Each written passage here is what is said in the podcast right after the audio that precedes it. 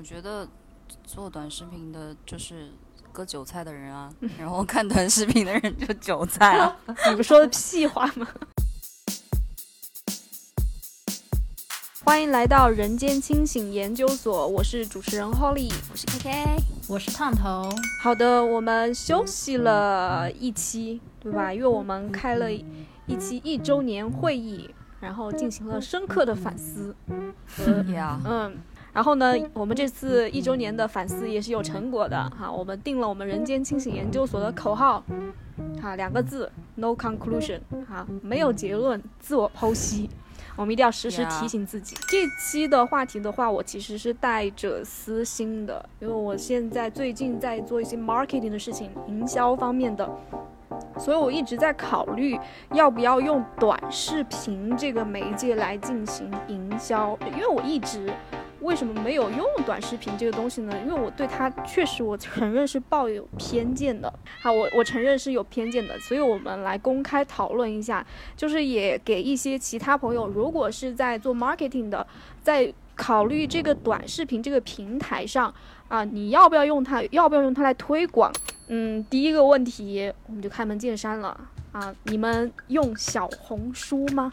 用的用的用的，你们俩都用吗？嗯，反正我有，现在有 A P P，我手机上也一直都有。嗯，这个这个小红书这三个字我耳边一直听到，但是我从来没有下载过用过。你们还记得你第一次下载它是用来干嘛吗？我第一次下载它应该还是大学的时候了，那个时候可能就是要了解一些买化妆品相关的东西吧，然后都说那上面是美妆的。信息比较多，然后就去看一下，看一下别别人的测评啊，或者说了解一下相关的，做一下功课，这样子种草啊什么的。嗯嗯，用来学化妆是吧？对对，好像是啊。K K 呢？嗯，我第一次下它也是年代比较久远，他们好像就是，呃，就是这两年才营销起来吧，就最开始。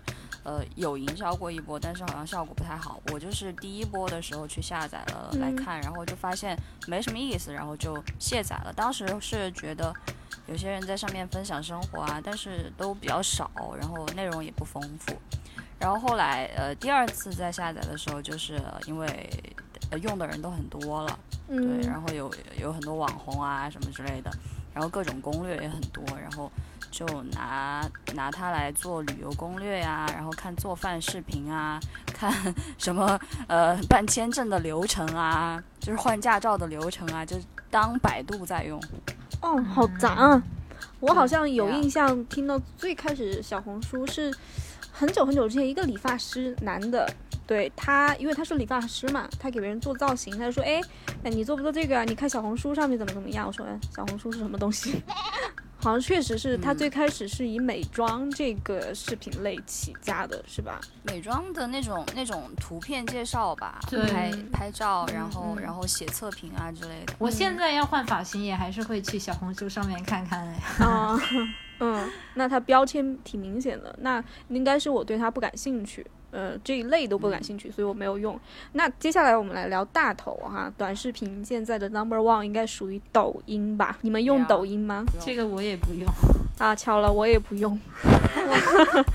我甚至我们是不是我们这个群体有点有点特殊？所以所以我就才专门来要讨论这个东西。我们三个都不用，那你们能分别聊你们不用它的原因是什么吗？我也下载过了，就是有下过，然后又删掉了。我甚至都没有下载过。你不好奇吗？你都不下载过，周围那么多人用，你都不好奇？呃，我可能从就是因为周围从其他人的手机上瞟到过一两个吧，感觉不是什么很值得我花时间然后去下载，然后再去玩、去探索的一个东西，就是感觉一眼就知道它是什么东西。嗯嗯嗯嗯，K K 呢？我我我下载那个抖音纯粹是为了看美女帅哥的之前，然后就是周围人就是经常你坐地铁啊去公众场合都会听到那种配乐就很烦，然后那种主播就是一惊一乍的声音跟你讲一些就是那种营销号的内容，听起来就很反智啊，就觉得。就觉得要从里面筛选东西，要花费的时间太多了，精力就是太浪费了，就干脆那你就拿来做自己的事情啊，就嗯不用就很少。嗯，我应该也是以前可能在别人的手机上瞟到过抖音，我大概跟嗯烫头差不多。我说实话，嗯、虽然有一点带偏见，我确实第一眼瞟的时候觉得很智障，所以我我我真的是有这样的偏见，所以我现在想要破除偏见，因为我在就是从商业角度在考虑要不要啊、因为它是最大的短视频平台，要做推广的话，要不要使用这个平台？嗯，嗯我我这样说它很智障，因为最近我为了这个选题又去下载了抖音，然后打开，确实它是一种，嗯，你知道它的那种算法哈，就是先开始它是盲猜你喜欢什么，所以它先开始推给我的，然后就是门槛真的很低，然后确实一眼望过去又是很智障，我刷了真的忍住刷了十五分钟，全是很智障的，我又卸载了。所以我觉得我应我们我们这类群体应该是有问题的，肯定是有什么问题，嗯，就是他用那么大的那个数据池给你推，然后竟然没有一个你看得上的，那确实是。因为因为我没有任何一个点赞，在我十五分钟内我没有看到好好的东西，然后对，然后我就把它卸载了。那那我们现在剖析我们这类人哈，你们我们怎么这么特殊呢？你怎么为什么搞特殊？大家都那么多人用，为什么你不用？你觉得他还嫌弃别人？自我剖析来，我们这类人为什么不喜欢抖音？大家理性分析一下。我觉得，嗯，有一些视频，大多数视频哈，至少是从我别人我从别人那里瞟来的视频里可以得知的，就是我觉得那些视频有点在侮辱我的智商。嗯哦，那其实我们明确说，就是它没有营养，是吗？哎你想说这个东西？对，它有一些过于通俗了吧，这样子讲。嗯嗯嗯然后跟我的取向就是，呃，我喜欢的东西几乎没有精准推送到我，没有踩到我的审美上，嗯，所以就没有兴趣。对，这个其实我们俩说是一个原因，就是我我们这类人不喜欢，因为我觉得对它的内容质量很低。这个确实是我们从那个 New York Times 我们看到那边分析，一九年他也说百分之就是大多数的视频确实都是很低门槛的粗制滥造的一些内容，而且是非常海量的东西。它确实是一个事实，我觉得。嗯嗯嗯，嗯，这是我们这个人不喜欢的一个原因。还有什么原因吗？我觉得就像那个叫什么那本书叫什么《娱乐至死》来着嘛，嗯它不是嗯对比阅读和电视嘛，嗯就说呃从呃看电视的人就是嗯少了很多思考，嗯那就是现在看短视频，那你对比看电影啊，或者是看一些纪录片啊，那肯定就是更加少，就感觉是在呃屎里找营养。然后呢，还有一个我就觉得说呃很多明显就是来做号的，嗯就是刚刚 Holly 讲，呃，要不要在上面发视频啊这种，我觉得你要，因为他们现在都讲什么用户下沉，对不对？嗯？就是面向绝大多数人，嗯。对啊，然后，然后就是明显感觉自己是被卖东西的那个人，就会觉得有抵抗心理，然后就会刻意的去抵制这种东西。也就是说嗯，也就是我们这群人是有意识的，就我们有意识他想干嘛。对对，有有一点，因为我们本身是做传媒的，对吧？就我知道他如果目的是这样的话，你不想被利用。其实我刚才考量的说，它的内容普遍偏低的话，其实我们从营销的角度，就是说你要不要用这个平台，因为这个平台会影响你的调性。如果你本来是一个定调很高雅的，或者是很就是很嗯嗯低调。奢侈有内涵的，如果你去做抖音，就有点不太符合你的调性。我有这方面的一个考量。第二个确实就是你说的，呃，你看，其实你刚刚说的那个就是，比如说娱乐至死啊，这个抖音的话，它有一个更，呃，就是它从就是影响人生理上的话，它都都都是短视频，本来人的注意力就已经很限制我们的发展了，现在就把你的注意力更切得更碎。就是如果你有那种多动症的话，你看抖音是绝对治不好的，或者会会加速你的病情。对，就是注意力的会有很多人就会担心，就是嗯，特别是抖音本来是青少年起家的，会影响青少年的注意力、专注力、学习力之类的东西。它其实对成年人也有影响。嗯，这个也是我不太喜欢的，因为确实看久了的话可能会上瘾。对于有些人来说，可能呃不少人他会上瘾，刷着刷着他就停不下来。嗯，但是每一个的话，你的专注力是都只有十五秒到二三十秒的话，那你怎么还能够？如果你习惯这种模式，你真的没办法长时间专注去学一个东西了。有这样的担心，嗯，我觉得这很有道理啊。大家还有没有什么补充？就是我们自我剖析，我们这类人为什么不喜欢短视频、抖音的平台？我觉得可能还是有一些受那个抖音用户群体的影响吧，应该都在公众场合听见过有人外放抖音视频的经历吧，就是会给人不好呀。你是说对，嗯，就是用抖音的啊啊，也就是说你是不是对使用抖音的 用户有一点点偏见，对他们是有一点刻板印象？嗯，就是因为他们在公众场合外放嗯？对吧？那这个确实有点以偏概全了。然后还有一些跟我嗯分享抖音视频或者聊一聊起抖音视频的人，嗯，都不是那种特别有素质的人。好吧，我我倒我倒还好哎，我周围也有朋友就是刷抖音看抖音，但是我觉得他们就是也会有克制，然后呃，我觉得这个主要是拿来就纯放松吧，就脑袋完全不想事儿的那种。对我有，我觉得这种这种可以接受。有朋友就他完全就是对看撸猫视频，他只看撸猫视频，就来纯放松的。对，我觉得这个可能是因为抖音的基数很大吧，特别是在中国，它整个的基数很大，所以你会遇到，但是，对吧？基数大就是什么人都有。嗯嗯，是的，是的。嗯嗯，那其实有些人哈，我们在替呃很长一段时间吧，就是从我们这类哈人都觉得嗯对他有些偏见，有些人其实直接就指责抖音或者是一系列短视频。啊，那些网红主播有点低级趣味嘛？或者你觉得他们为什么这样想？我自己也会这样想哎。嗯，那低级趣味，嗯，为什么叫低级趣味？那其实这个自我剖析，那你觉得什么叫高级趣味呢？有低级，那肯定有高级了。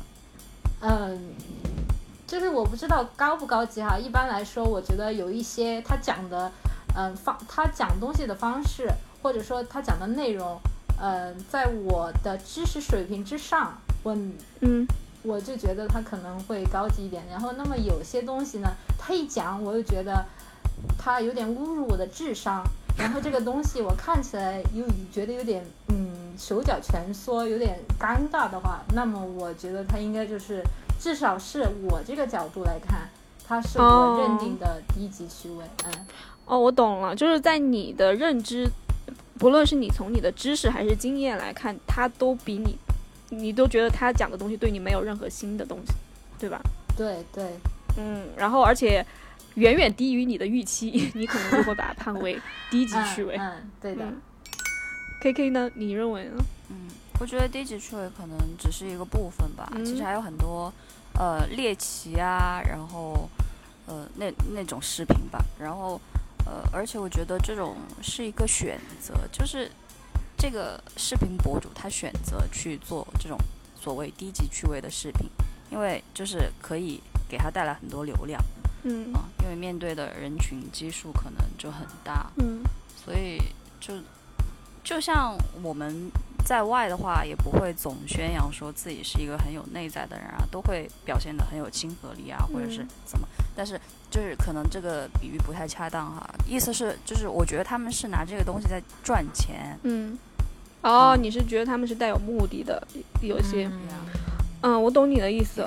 其实，嗯，我们又从之前的资料里看到，其实这个东西，因为它只有十五秒到三十秒，它其实要快速吸引你的注意力，attention，这个东西又叫 attention economy，就是怎么也能快速吸引眼球，真的。太深刻的东西之所以叫深刻，就是因为它在下面，不是一眼能看出来的。那表面的东西呢，虽然表面，但是它一眼就能看出来，就能在短时间内吸引到你。所以你真的又要做内涵，又要做吸引人，真的很难兼顾。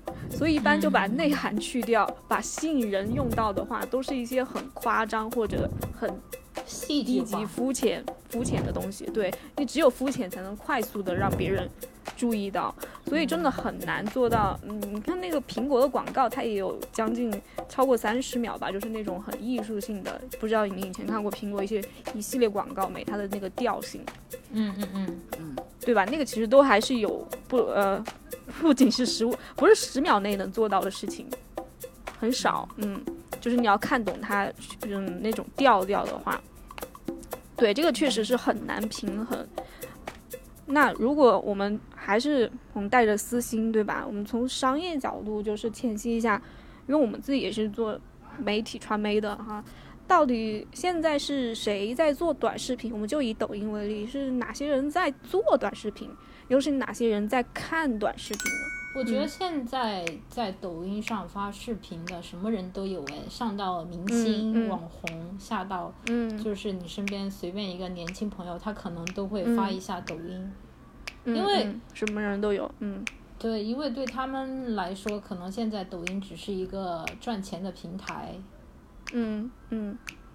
那什么什么人在看呢？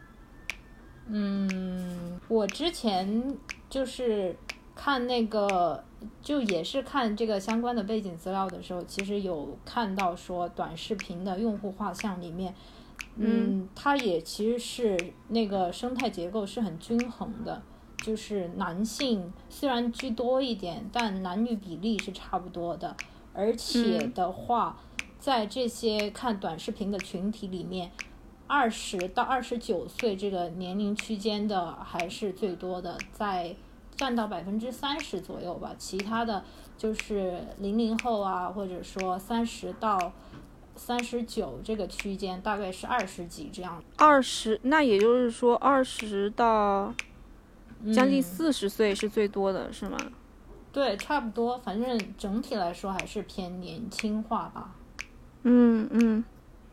嗯 K K，你觉得呢？我觉得做短视频的就是割韭菜的人啊，然后看短视频的人就韭菜啊。你不说的屁话吗？对啊，就就这个啊，因为人家想赚钱啊，然后啊看短视频的人可能还有一个就是呃被动当韭菜吧，他可能觉得他不不觉得自己在当韭菜啊，然后就想要杀一下时间啊，嗯，对啊，这种。嗯关键是我觉得刚现在很多就是看短视频的人，他同时他也是创作短视频的人，因为这个本身就、嗯就是没有门槛的。嗯嗯嗯嗯嗯嗯，有些人会分析啦，就是嗯会拆解人家就是爆火的那些东西是怎么拍的啊，对然后跟风嘛，对嗯，对，这是现后面的事情。就刚刚其实烫头其实说的没错，就是谁都在做，人人都在做。因为这个抖音它最开始起家就是低门槛，它最开始是为青少年设计的一款，就是它自己带了呃滤镜，带了音乐，你就直接手按几下，其实。真正做过视频，就是做专业视频，知道那个是很累人的。但是抖音简化了所有操作，你只是按两下啊，你就做成了一个视频了，很容易。它把门槛放到了最低，呃，就也就是初高初高中生都会做，那谁不会做呢？到现在中国就是大家农民伯伯都会做，对吧？嗯，就是所有人都会做，确实所有人都在里面，就是门槛很低，基本上就是你四肢健全哈、会用智能手机就可以入门。那嗯谁在看？确实，刚才烫头说的数据挺有用的啊，它是年轻化二十到，呃，你刚刚说的多少来着？二十到二十九这个区间有三十左右，然后三十嗯到三十九这个区间大概有二十几左右。这个你倒我倒是没有想到，就是就是中年人还会占那么多，因为最开始他确实是爆发的是青少年，但是可能因为近两年被对青少年做了限制，国外是嗯美国好像就是嗯知道之前抖音的丑闻对吧？他被禁，也就是说它呃国外的的新闻就是他毒害青少年怎么怎么样。就最开始他是嗯从十多岁的话，应该算我们这儿的零零后之类，这应该是 Z 世代。嗯对，它是 Z 世代的一个产物，就是 Z 世代的最开始火起来的，就是它更最开始的话，嗯，是对的是呃未成年人、青少年人群，就是吸引他们注意力，觉得好玩儿。然后现在来看的话，就是它向外扩散到了我们啊千禧世代，然后再扩散到了我们父母那一代，是这样的，对吧？如果从年龄群来看，嗯嗯嗯，但主要是我们现在能看到人的年龄，但是谁在看呢？你说啊，商务人士看不看？大学生有多少在看？或者是嗯，主要是职业跟人群。那其实简单来说，就是谁有时间谁看，对吧？那挺耗时间的。我现在能想到的是这样的。就是我有看到的时候，也有提到一个关键点，就是说，其实很多看短视频的人，他也是高知人群，嗯，有是哪哪种？他可能就是嗯，用短视频来看一下社会热点，就是像那种突然发发生了什么事件这种的也是有的。嗯，然后有一嗯些就是九零后啊，虽然说可能受教育程度还可以，但是可能工作之后他是那种乐享主义者，他就可能工作工作之余，他就是不就像 K K 刚才说的，他朋友那种不太说嗯太愿意花时间去看电视电影，就是想放空一下这种的人群也很多。嗯，他你是说，呃，高知人群，但是他时间碎片化，那碎片时间能看比较短的，就是这个。嗯，然后因为为他现嗯嗯怎么了？那我会觉得，就是这样的人可能没有一个，呃，让让自己能够 持续关注的部分吧，不管是生活里也好，还是工作上也好，就会觉得呃少一些重心。嗯，也有可能，但是刚才烫头说的，用它来看热点新闻的话，这个我倒是觉得还可以，因为它真的是最快的当地时事，嗯对吧？一下就拍出来，这个我觉得倒还挺有用的。嗯，因为最开始的话，也就是今年我看到国外对 TikTok 就抖音的定位还是搞笑视频类，就上面去嗯啊、看的主要，比如说我们刚刚说小红书看美妆，对吧？嗯，国外好像 TikTok 好像就是看搞笑视频的一个平台，嗯嗯，有我有这么一个就是印象，就别人对他的一个 tag。那我们在最后讨论一个有趣的现象吧。那我们说的就是啊，短视频鄙视链，好像国内好像似乎有这么一种认可哈、就是 B 站优于抖音，抖音优于小红书，小红书优于快手，还 优于快手又优于什么什么之类的其他的短视频平台。这样的一种鄙视链，或你内心有没有这样的鄙视链？我 我觉得倒也没有这么严格，什么鄙视什么。嗯就是可能会有一点点说，就像我们刚刚前面提到的，会有一点对用像抖音啊，或者说快手这类人有一点哈、这种偏见。但是我觉得这也是正常现象吧，因为大家嗯的这个娱乐呀、审美参差参差不齐。就你觉得你自己的审美是独特的、高雅的，那肯定你就会觉得这个是有比较的，觉得别人的相对低俗。然后人其实都是挺喜欢比较的，什么东西都能拉出一个鄙视链来。嗯嗯嗯，我这现在坦白啊，我现在对这几个平台的印象：B 站二次元，抖音搞笑视频，小红书美妆博主，快手就是老铁，什 么什么东西，呃，什么什么，对，就是这种印象。就我现在能反映出来的就是这样的东西，所以我确实，嗯、觉得嗯，好像跟他们不太合得来。对，因为我觉得就是每个每个呃 A P P 它其实都它自己也给自己贴了标签，嗯所以所以就是人家按照这种标签去定位它，排个先后顺序，我觉得也很正常。啊，好了，我知道这种鄙视链就是按照自己的喜好来排的，对吧？如果我是个彪形大汉，那排第一的应该是快手，对、啊，排最后的应该是 B 站。对，对嗯嗯嗯，啊，就是按照个人喜好来排的啊。嗯，OK，哦，我懂你的这个意思了。那其实现在倒过来看的话，我们就从最开始我们说带着私心 marketing 的角度的话，可能要不要用短视频这个平台，最先清楚的就是，确实我觉得现在抖音最大的吸引力就是它的用户基数大。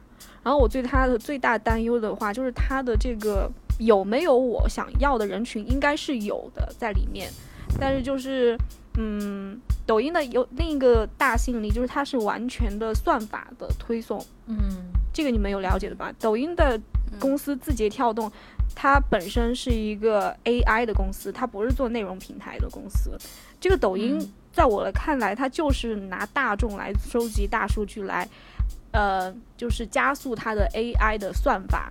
的这种运用，所以我觉得它这样就是它有一个就是嗯，跟国外的所有的 Twitter、Instagram，还有那些所有的就是最不一样的平台，Facebook 最不一样的平台，我们那些东西的话都是你先注册，然后就 connect 你的好友，对吧？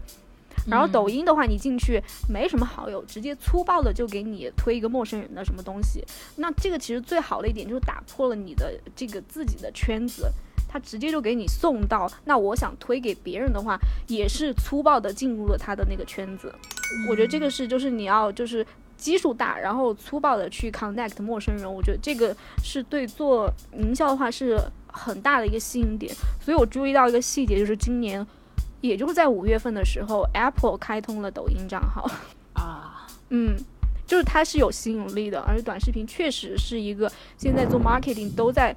考量的 Apple 在五月开通了抖音账号，然后就这个月的时候，沈南鹏跟 Ray Dalio 还在抖音上做了一个会议的直播，就讨论，就是这些以前在我认知里调性比较高的，他们已经进入了抖音了，所以让我有考虑到，哎，那我也要不要用一下这个平台？可以啊，就看你的目的啊。嗯嗯，就我现在考虑的，哎，我能不能找到我的用户的话，我觉得它的基数够大了，然后它能够，呃。嗯，直接粗暴简单的推送的话，我觉得是可以找到的。嗯，所以我觉得是可以使用的。然后就跟你们聊了之后，发现，嗯，那不一定全都是对吧？低级趣味的，而且低级趣味也个人而定。刚才烫头，你想补充什么？没有，就是你刚刚说的那个算法推荐，我感觉就是这两年像这种做个性化。化的企业还是很多，觉得也是一个很大的风口。因为 我最近不是在做的这个，我在这个企业，他们的一个很大的产品，也就是做这种个性化、简单粗暴的，就是你点，因为它不是太好说直接收集你个人的这个。个人信息，但是它可以根据说你点击了什么，然后迅速的给你做出推荐。这就是我目前就在的这个公司做的一个很大的产品。嗯嗯，好，这是内幕消息。但我确实觉得，就是我现在使用抖音的话，我就觉得它的信息搜集还是不够完全。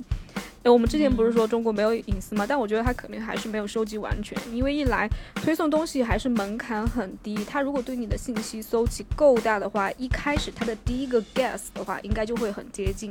但是我使用了十五分钟，它还是没有接近我想要的东西，说明诶，大家刷的还不够多，它的算法还不够精准。对你这类人群的这个喜好和需求捕捉的还不够准确。但相反，就是我们这类人群应该要反思你，因为你没有跟这个平台互动，他对我们这类人群的搜集的信息不够多，所以他猜不准。嗯，也有这个，就是嗯，你不是说也有很多大腕入驻了吗？但是感觉如果说，就是你不是说也还是有很多，嗯，我觉得这个现象也就是这两个月我才看到的，嗯，而且。今年的 marketing 的话，很多，我就是说，你刚刚不是提到，还是有很多高知啊，或者说一些科技企业之类的，现在也在考虑这个方向吗？我觉得随着这样的人群越来越多的话，它应该还是能做到覆盖一些我们这类群体的需求。嗯嗯，对，也就是说，哎，那大家都入局的话，那可能会，呃。优化它的算法，我觉得这个是一个双赢的。就是我们这一类做内容的话，愿意去参与使用这个平台的话，呃，对吧？就像之前那个，哎，最近不是火的那个新东方做直播的嘛，对吧？说他拉高了主播的门槛。对，我就是你有优质的内容，呃，制作做你参与进来，放下你的偏见，参与进来的话，也说不定，对吧？拉高它的整体的门槛。对，但我觉得新东方这个事情看起来就好诡异啊，就是我觉得，他们这个东西不能持续，就是我觉得不是一个可持续的模式。当然，你忘了李佳琦吗？也 你说，那那没有新东方的这位，怎么大家都会呼唤李佳琦了哦哦哦呀？OK，哦，是的，嗯，对，其实我现在就是从我们啊，如果是带着商业目的来听的话，我觉得我现在能得出结论，对，抖音这个平台是可以用的，但是它确实是。因为现在也有一些嗯内容者参与，我看到苹果它，哦、它应该是也就是五月份注册，然后主要发的就是一些如何使用 iPhone 的一些就是就是一些互动类的那种短片，就是大家来使用 iPhone 功能，它其实也是做一个推广了，对吧？大家都是带有目的性的，嗯，对，就不像不像单纯的就是啊做些搞笑的或者日常呃日常人的那种分享了，它更多会呃大家都在看这个基数够大了的话，对，那简单粗暴的啊，说不定基数大啊能够触达到自己的人群，那我觉得是可行的啊。但是这上面的一个实际操作就是它需要短视频。那我们可能就做不了什么太，就我个人而言，可能做不了特特别太深的内容，但是能够吸引人，然后有趣的话，呃，我还是可以做，它比较嗯有效，而反正也免费，趁现在优化它，嗯，嗯，OK，大家还有没有什么补充？没有，我也没有哈啊我嗯对我们现在达到目的，对吧？我们没有做 conclusion，而且嗯自我剖析了一把。好的，嗯嗯这一期很成功。很好的，嗯，那我们这期的人间清醒就聊到这儿，我们下期再见，拜拜。好，拜拜。